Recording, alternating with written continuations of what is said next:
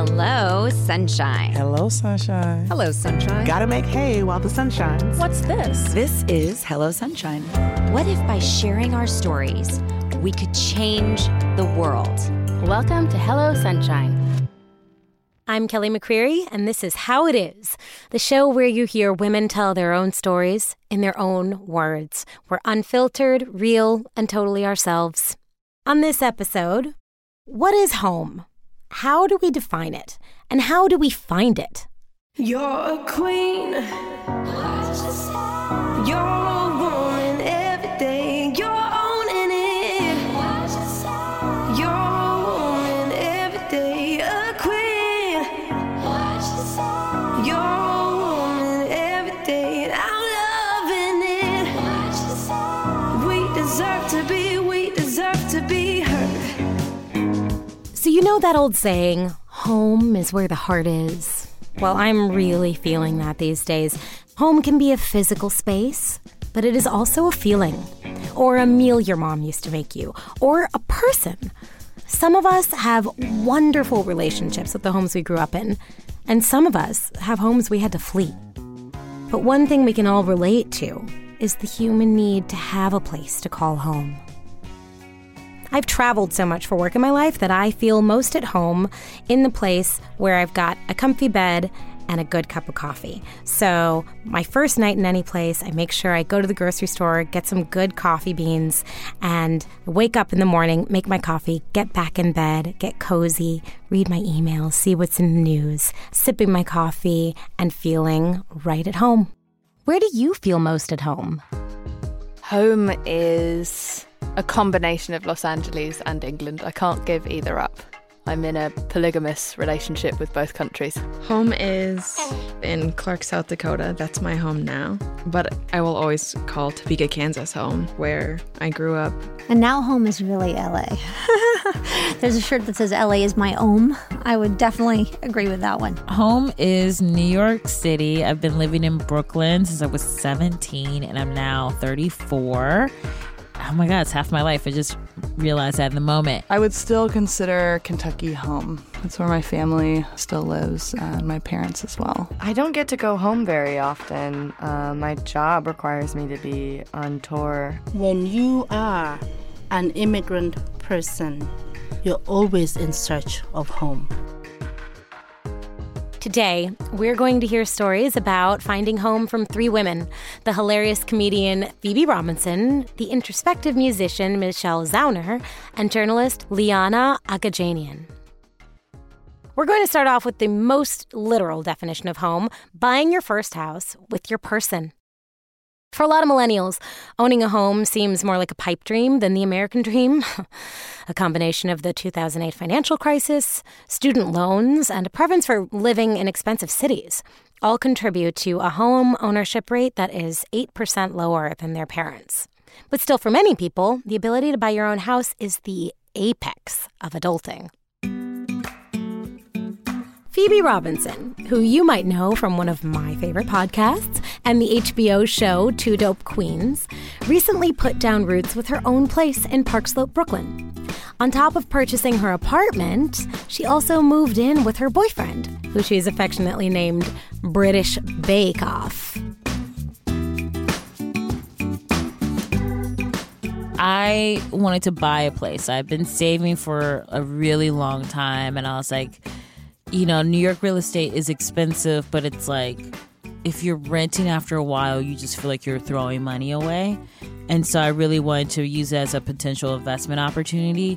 I think I do what a lot of annoying people do is like I start watching H G T V. Clean lines, clean colors. We have ceiling height cabinets because not only does it give you more storage, it also pulls the eye all the way up and makes the room feel so much bigger. And thinking that I'm like, oh, this has good bones. I never, ever said the phrase good bones, but as soon as I was apartment hunting, everything had good bones. And I was sort of, you know, you really are just trying to imagine what is my life going to look like in this place for ten years, which is something I never really had to think about before. It's just like, oh, a year, then if I want to stay here, I'll renew it. But this was like, for the next decade, what do I want my life to look like with Bay? And we really didn't have any conflict when we were apartment hunting, which I know sounds lame as hell, but I think we just really wanted to have a good place that we could call home because we had been long distance for a year. And so I was just like, I can't do this anymore. It's too hard. And he was kind of feeling the, the strain of just being long distance. And so we really were just like, let's just find a home that's going to be great for us.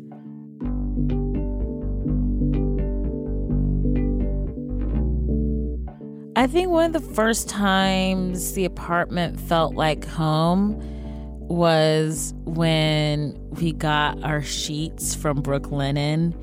I'm always just like, I'll get whatever, like, cheapy sheets. And he was like, Phoebe, this is our bed. You can, you don't need to be cheap when it comes to our bed. And so we got the Brooklinen sheets, and we had, like, been running around like crazy, like traveling back and forth as we were, like, moving into the apartment. So it was just chaos for weeks.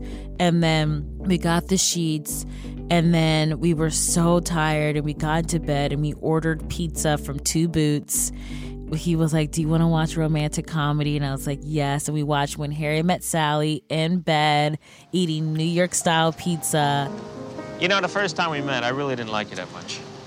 I didn't like you. Yeah, you did. You were just so uptight then. You're much softer now. You know, I hate that kind of remark. It sounds like a compliment, but really it's an insult. Okay, you're still as hard as nails. And I just was like, this is like what I want my life to be. And it was just like really one of those like great moments. If you have a good bed, you're just like, that's all you need, honestly. When British Bake Off and I moved in, he does this with a heavy sigh. He's like, I know you have a lot of U two paraphernalia, and I'm just going to say we can't have any of it in the bedroom. Which I was like, that's fair. Because, you know, like I always like I had crushes on them when I was like, you know, younger or whatever. And so I have a picture of Larry in the bathroom. And I have a picture of Bon Bon in the office. And that's Bono. And he approved me calling him Bon Bon. Uh, he actually, it actually s- slipped out of me. I didn't mean to say I was like hanging out with him at a party, as you do. And I was like, oh, Bon Bon. And then he just like started laughing. And I was like, can I call you Bon Bon? And he's like, yeah, it's fine. But they're not allowed in the bedroom. So I'm not religious. I'm agnostic. I didn't really grow up religious. Bay's not really religious either, but he like loves Christmas. So we're going to like decorate the apartment and get like a Christmas tree. I've never had a Christmas tree. I've never had Christmas ornaments and like the mistletoe. Like I've never had mistletoe before. And so we're going to do the whole thing and make like the teas and the snacks and stuff. So I'm really excited, just sort of like do like a very romantic comedy version of what Christmas is and like all the cheer and all that stuff. So that's the thing I'm most excited about. And like playing Nat King Cole in the background. I like, I love that stuff, so I'm, I'm really jazzed. Chestnuts roasting on an open fire. Jack Frost nipping at your nose. I think my definition of, of home has definitely changed because, you know, I grew up in Ohio in the suburbs. And, you know, my parents didn't really travel for work. And so it was just sort of home was like an address. Like, that's for sure. Like, your home where you live, where all your things are. And then when I moved to New York, I was like, New York is home, but Cleveland is still home. And then it took me a while. Like, when I first moved to New York, I remember freshman year, I was like crying for like two weeks. I was like, this isn't, I always wanted to live in New York. I watched Felicity and I was like, I'm going to be like her. I don't have the curly hair, but I'm going to have two guys fighting over me and wear chunky sweaters and then no guys fought over me at all. I couldn't get a date in college. And then I got to this place where I was like, okay, and now New York is home. And I think because I travel so much for work, a lot of times to L A, but other places as well. And Bay travels so much for work. Sometimes I'm like, home is just if the two of us are together. and it could just really feel like really nice and cozy, just like be somewhere for like four or five days. Like we went to Bend, Oregon for a friend's birthday, and I'd never been, and we just Airbnb this like super cute house. Of course, I don't live in Bend, Oregon, but I was like, this feels like home because he's here and we're making breakfast together. And so I think it's wherever the two of us are together.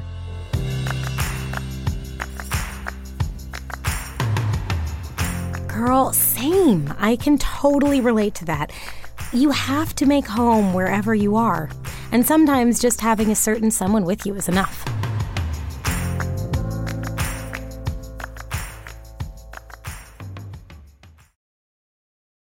Having to leave your home because of political or social turmoil is one of the most traumatic experiences a person can go through.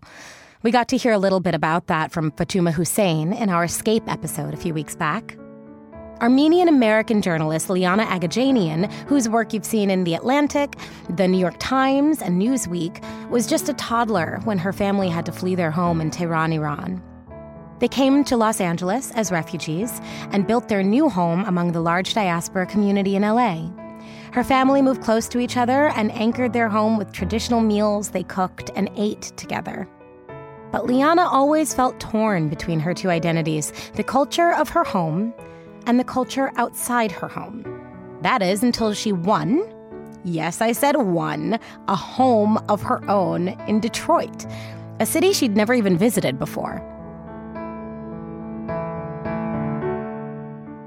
Growing up in Los Angeles, I don't know if I had a concept of what Los Angeles was on a larger scale. Uh, my memories of growing up are really surrounded by what happened in my home. It was very different than what was happening out, outside of my home.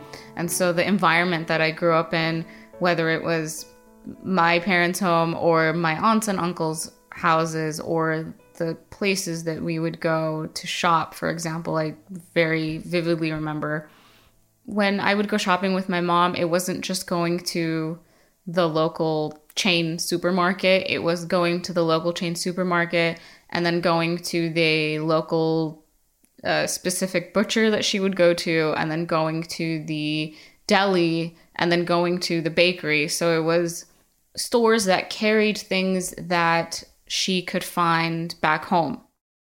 The food element made up such a huge, huge part of why my home life and my outside life was so different, because Uh, at the food that was being served at school, things I had never heard of, like sloppy joes, I had no concept of what that was. So it was just very odd to me. And the flavors were different. I mean, I guess that's where it started from, where I was, it was just a big defining factor in the differences that I saw. My weekends consisted of every single member in my family getting together to cook shish kebab. You know, when we'd come back from vacation or just the weekend and someone would ask me what I did, that was always my answer. I wasn't, I didn't really go out to movies like that. All my time was spent with my family. That really was a defining factor for me growing up, and it it smothered me too. Uh, I felt just it was too much, and everyone was in everyone's business.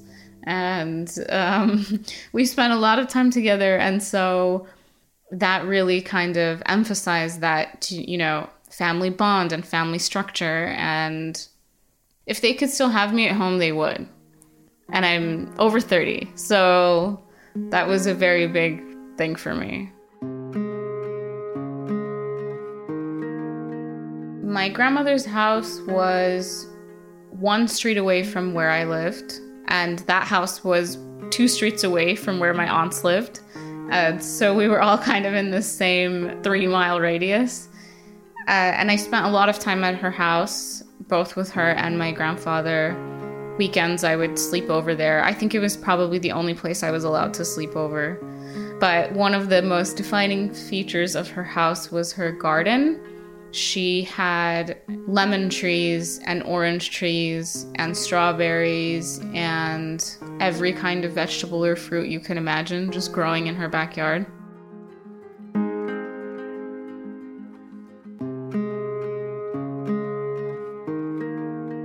So I ended up moving to Detroit in the middle of winter in February. For a Californian, it was very brutal. I think it started to feel like home maybe a year in. The first year was just exploring Detroit, what it means, how I fit in here, uh, how I can contribute in a positive way here. After that, I think it started feeling a bit more like, okay, I can be a part of this place, and I've kind of figured out my own way to be part of that. And in that second year was when actually I started planting things in the garden. I did not have that in my life since I was in my grandmother's backyard. The two things that I added that I had always wanted that are very relevant culturally was a fig tree and a pomegranate tree. I made sure that I was getting uh, a pomegranate tree and fig tree that were appropriate for this zone for the winter months. This year, the fig tree gave fruit, which was very exciting. I've felt that this is my home. I guess obvious things like having your own space and also having the ability to plant things and grow things, but also really it's because of the relationships I've made. In amongst all that, the kinds of things we've shared together, where whether it's a, a day or a meal, really it goes back to the theme of, you know, what makes home for me. It's not a place, it's just the people you're around and the things that you can share together. So it's a feeling that you can replicate and find anywhere if the ingredients are right. I mean that both symbolically and literally. Detroit has felt like the right place for me to be right now in my life, and it's fit, and because of that, it has felt like a home.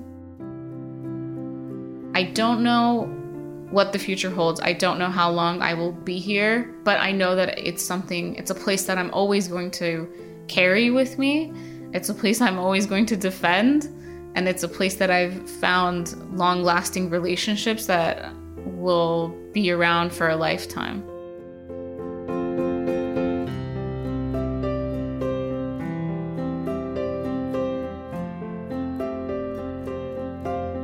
Yes, finding community is crucial, and I like the idea that we can make our home wherever we are at a particular time in our lives. And I just love that Liana is planting a garden to recall her grandmother's garden. I mean, I hate to be too heavy-handed about it, but she's planting seeds. She's making new roots. This is what home is all about.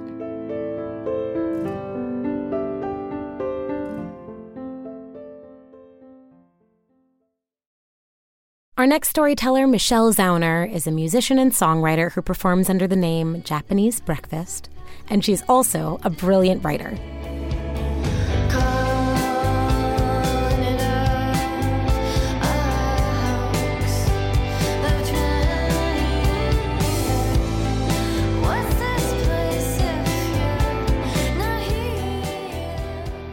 In a recent piece she wrote for The New Yorker magazine titled Crying in H Mart, Michelle describes how the act of shopping in the Korean grocery store H Mart brought back so many memories of her mom, who she considered her connection to her Korean heritage. A simple thing as a certain brand of instant noodles can instantly take her back home. And I totally get that. Nothing can transport me back to my childhood like cream of wheat. That red box totally just represents my family home. For Michelle, the connection between food and home became even more emotional after losing her mother to cancer.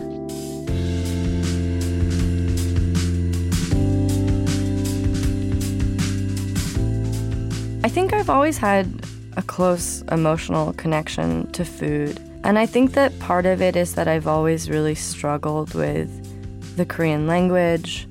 And I didn't have many Korean friends. But something that always felt very inherently Korean is that I have a Korean palate. I enjoy Korean food. And I think that was this kind of like reassurance from my mom all the time. Like if I ate something, she would be kind of surprise, oh, you like that. You're eating this in a very Korean way. And I think that that reassurance was like always really comforting to me and it made me feel closer to my mom.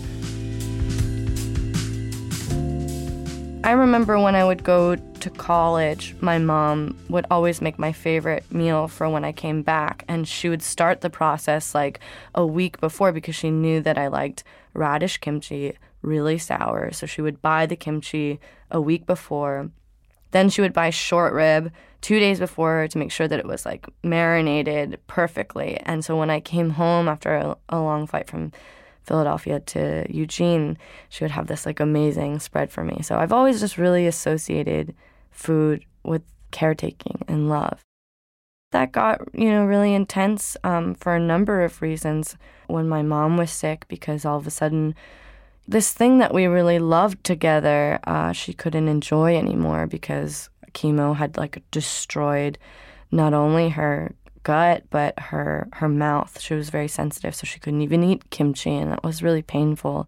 And then I think it got even more intense after my mom passed away, because it became sort of my way with of reconnecting with her, and I think kind of psychologically undoing that sort of guilt that I had to learn how to make those things that she ate when she was sick. That's what I wanted to eat after she died. And I just felt really, I think, also concerned that I had kind of lost my cultural access point, and if I ever have kids, what will I pass on from my heritage? Is, does it die with her? And it made me so sad to think this huge part of my life would be gone if I didn't do something about it. And so I think that the easiest way for me to reconnect with that, my culture, was was to, to get more involved with cooking, and just made me feel very close to my mom.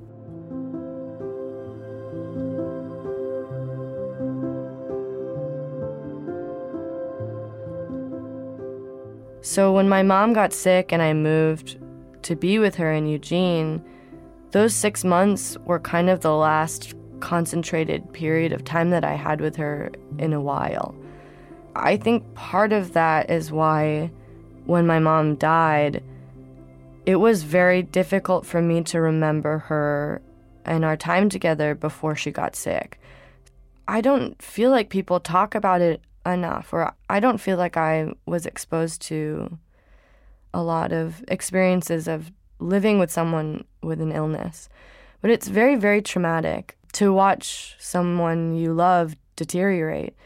It's still very, very hard for me to talk about and, and to think about, and it just made me so sad to think that all of the beautiful experiences that I had with my mom were being overshadowed by chemotherapy and watching her lose her hair and it wreaking havoc and trying so hard to keep her alive and, and failing.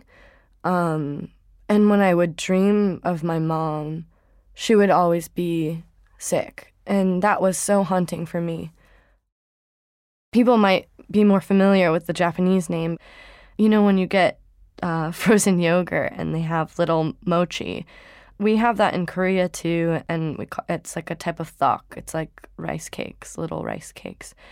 And when I was a kid and I would go to Korea every other summer, there was this dessert called Patbingsu, which was, um, it's kind of like a Korean snow cone. And they put um, this, like, sweet grain powder with sweet red beans and, like, cut fruit and condensed milk and these little tteok. These little rice cakes that I saw, and it was summertime, and I just saw this package, and it felt like for the first time in a really long time I just had a good memory. It was like it cleared the way for a second. One of the first times that I went to H Mart, and after I saw that, I was just like, I have to get this. This is this is therapy. And so I bought the rice cakes, and then I bought the red beans, and I bought the sweet grain powder, and I went to the appliance section, and they had like an ice chopper thing, and I just bought it all because I was just like, this is therapy. You know, for some people, therapy works really well. I really tried on maybe three or four therapists, and I just, it wasn't helpful for me, and it was really inconvenient, and instead of spending fifty dollars a week, I'm going to spend two hundred dollars a month on a different form of self-care, and part of that was starting to take um, Korean language lessons on Skype, and part of it was going and spending it on, on Korean groceries, and it was honestly what really helped me start remembering my mom in this way that wasn't so traumatic anymore, and, and that's kind of a big part of my experience was, um, yeah, recreating what my home used to be like before this illness entered our lives and, and ruined everything.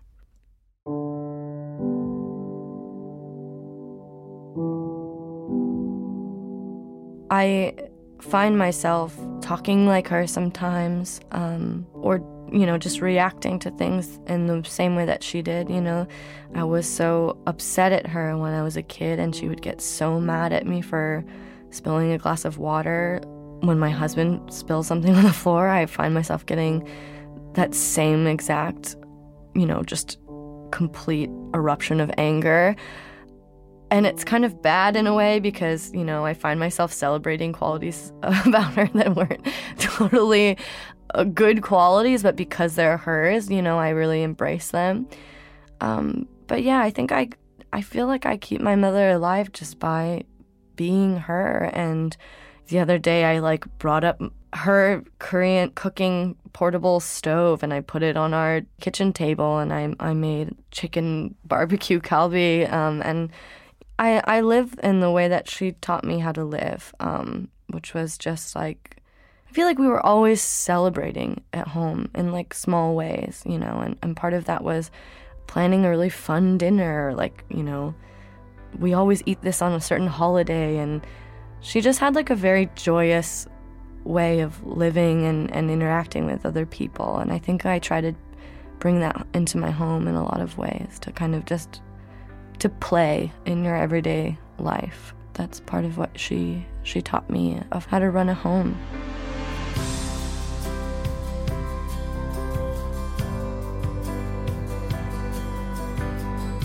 Hmm.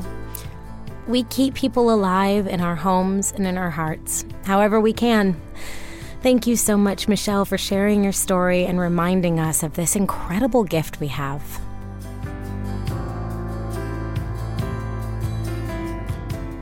As I reflect on these stories, I just have to say, we are so resilient as human beings.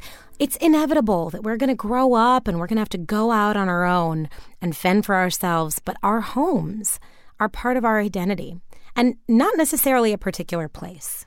And we have the power to create those homes however we see fit. Okay, friends, that brings us to the end of season three of How It Is. Thank you for going on this journey with me, from adventures to unexpected encounters to escape to souvenirs to finding home. The gift of hearing the wisdom of these fifteen women is a souvenir I am taking with me forever. Don't forget, if you missed any of the episodes or you want to catch up on our previous seasons, look for How It Is on Apple Podcasts or wherever you get your podcasts. And let's keep the conversation going, shall we? Use hashtag HowItIs on social media and find more from the show at hello dash sunshine dot com. We love hearing from you, so don't hold back.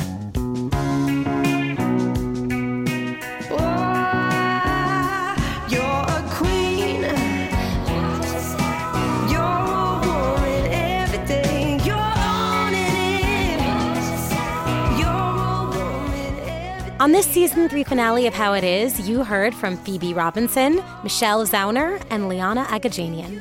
I'm Kelly McCreary, and I am an artist, an activist, a podcast host, an adventurer, a producer, a lifelong learner, an idealist, a karaoke lover, and I have had a wonderful time with you this season. See you next time.